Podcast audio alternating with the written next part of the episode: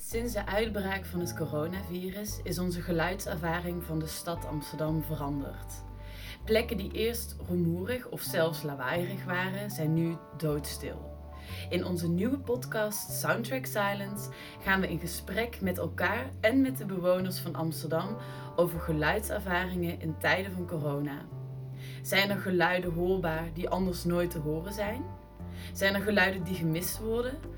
Of is alles misschien helemaal niet zo anders als dat je in eerste instantie zou denken? Kortom, hoe klinkt Amsterdam tegenwoordig? Welkom bij de podcast Soundtrack Silence. Wij zijn Romy en Ruben. Wij lopen stage bij Soundtrack City. Het is onze afstudeerstage. We zijn studenten eh, van de Rijnmond Academie. We studeren cultureel erfgoed. En het doel van onze stage was om erachter te komen op welke manier geluid gezien wordt als uh, immaterieel erfgoed. Nou, door de situatie is het allemaal iets anders verlopen dan we hadden verwacht. We zitten nu allebei in onze eigen kamer in quarantaine en wij uh, maken nu deze podcast. Ruben, hoe zijn we in deze situatie beland? Kun, je daar iets, kun jij daar iets over vertellen? Wij zijn allebei begonnen met, met een eigen project jij deed Sonic West en ik deed Urban Sound Lab. En ik was bezig in Amsterdam Zuid met het interviewen van mensen. En jij was bezig in West, ook met het interviewen van mensen. En dat deden we dus eigenlijk allebei gewoon in real life, face-to-face met mensen. Alleen dat is nu ineens, kon dat niet meer. Ik woon zelf ook in Utrecht, dus ik kan ook eigenlijk niet eens meer makkelijk naar Amsterdam we moesten toch een manier vinden om, om deze stage voor te kunnen zetten. En toen hebben we eigenlijk met behulp van onze begeleiders, Michiel en Renate, een podcast bedacht. Misschien is het wel leuk voor de luisteraars om te weten met wat voor projecten we precies bezig waren. Dus Romy, kan jij misschien iets meer vertellen over wat jij voor Sonic West aan het doen was? Ja, ik was dus inderdaad bezig bij Sonic West. En ik was bezig met een geluidsreportage maken van drie buurten in West. Het Wilhelmina Gasthuisterrein, dat is het oude uh, ziekenhuis. De buurt bij het Leidse Bosje en, uh, en de Kinkerstraat. En daar was ik bezig met mensen te interviewen over hun geluidservaringen uh, daar. In verschillende thema's. Over het verleden, heden, vrije tijd, werk en dag en nacht. En dat uiteindelijk was het doel dat die reportages in de OBA, in de hallen, uh, beluisterd konden worden. Ik was bezig met hele leuke interviews, bijvoorbeeld met een geluidskunstenaar, Christina.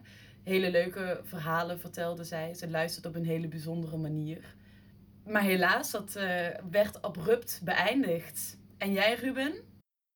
Ik was voor Urban Sound Lab bezig met het interviewen van mensen rond de Zuidas. En dat ging vooral over hoe de Zuidas verandert, hoe die steeds drukker wordt. En hoe die mensen nu die drukte ervaren.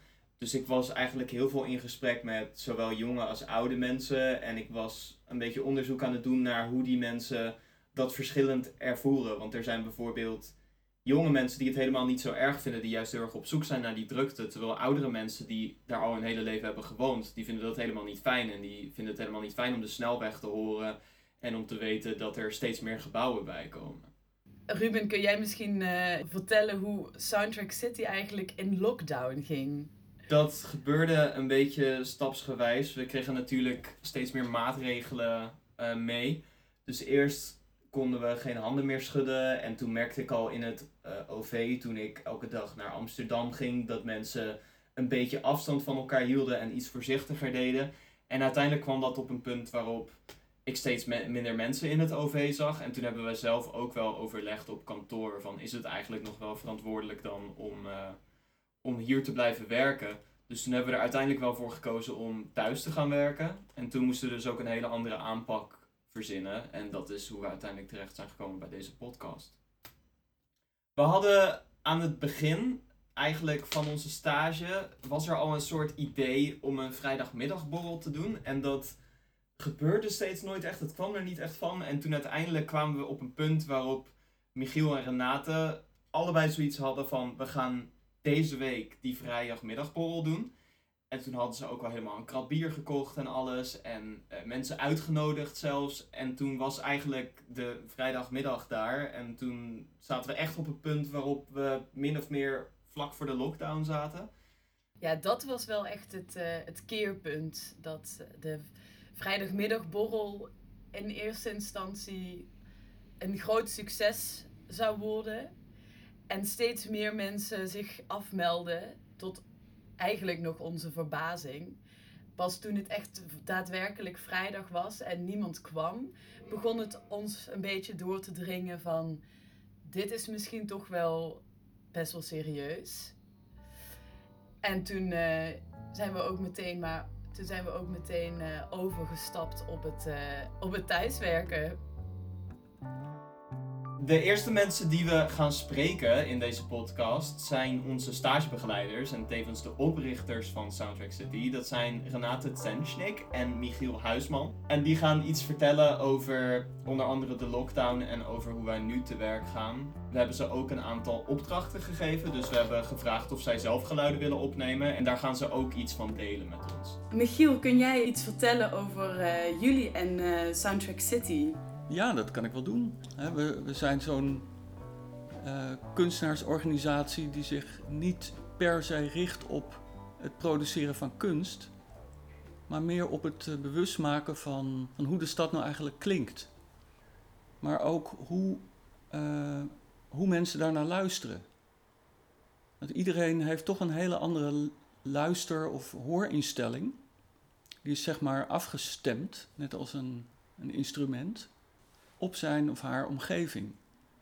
Uh, dus daarom is het voor ons heel interessant om niet alleen maar van uh, muzikanten of uh, professionele luisteraars te weten wat ze horen, maar ook van mensen die daar eigenlijk bewust niet zo mee bezig zijn.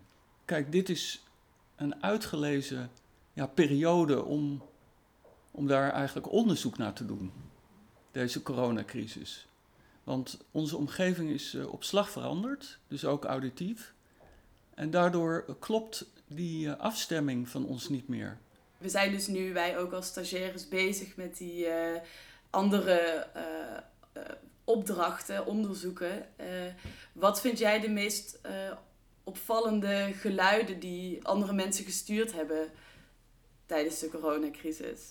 Nou ja, natuurlijk van Max, die op de Dam was en die de jazzmuzikus, uh, saxofonist was het geloof ik, hoorde.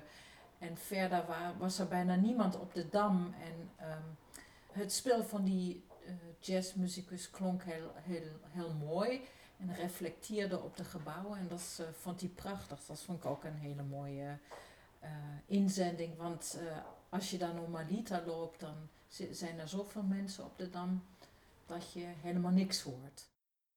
Uh, Michiel, zijn er geluiden die jij nu mist als je naar buiten gaat? En zijn daar uh, andere geluiden voor in de plaats gekomen?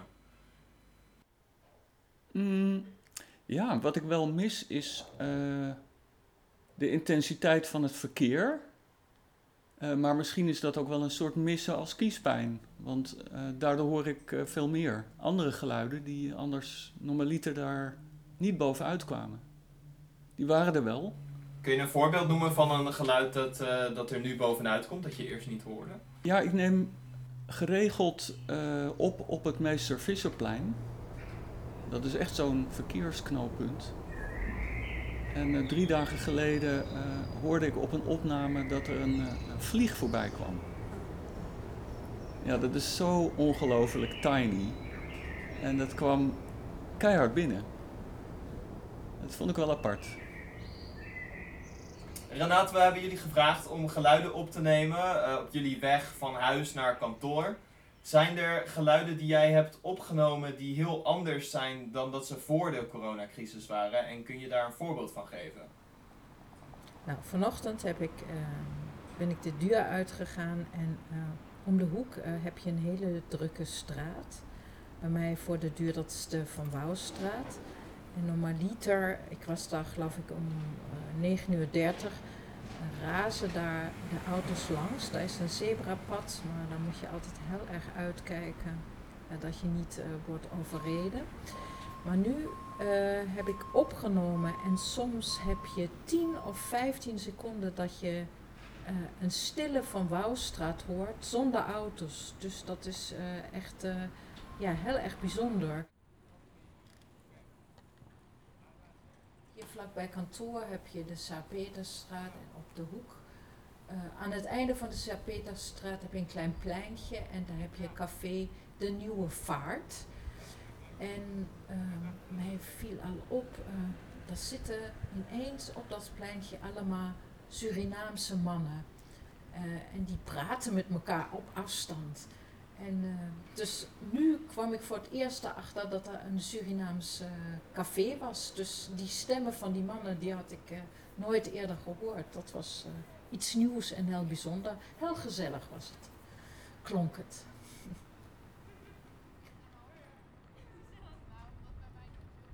Michiel, hoe is jouw dagelijkse route uh, veranderd van huis naar kantoor? Hoe ervaar je dat nu?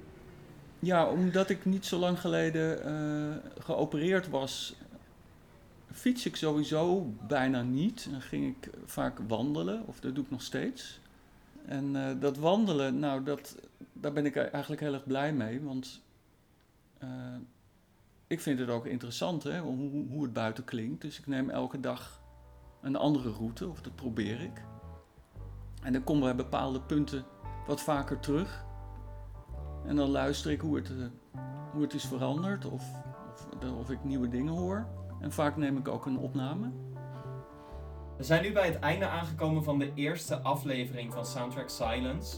We hebben kennis gemaakt met Soundtrack City en we hebben gehoord van Michiel en Renate wat hun geluidservaringen zijn op dit moment. In de volgende aflevering gaan we in gesprek met andere Amsterdammers over hoe zij het geluid in hun stad ervaren. En dan gaan we wat meer kijken naar het thema ruimte, dus hoe zij geluid binnen en buitenshuis ervaren. Heb jij nou een interessante, opvallende geluidservaring die je met ons wilt delen? Dan horen we dat heel graag. En dan kun je mailen naar ons, naar romy.soundtrackcity.nl of naar ruben.soundtrackcity.nl. We horen graag van jullie.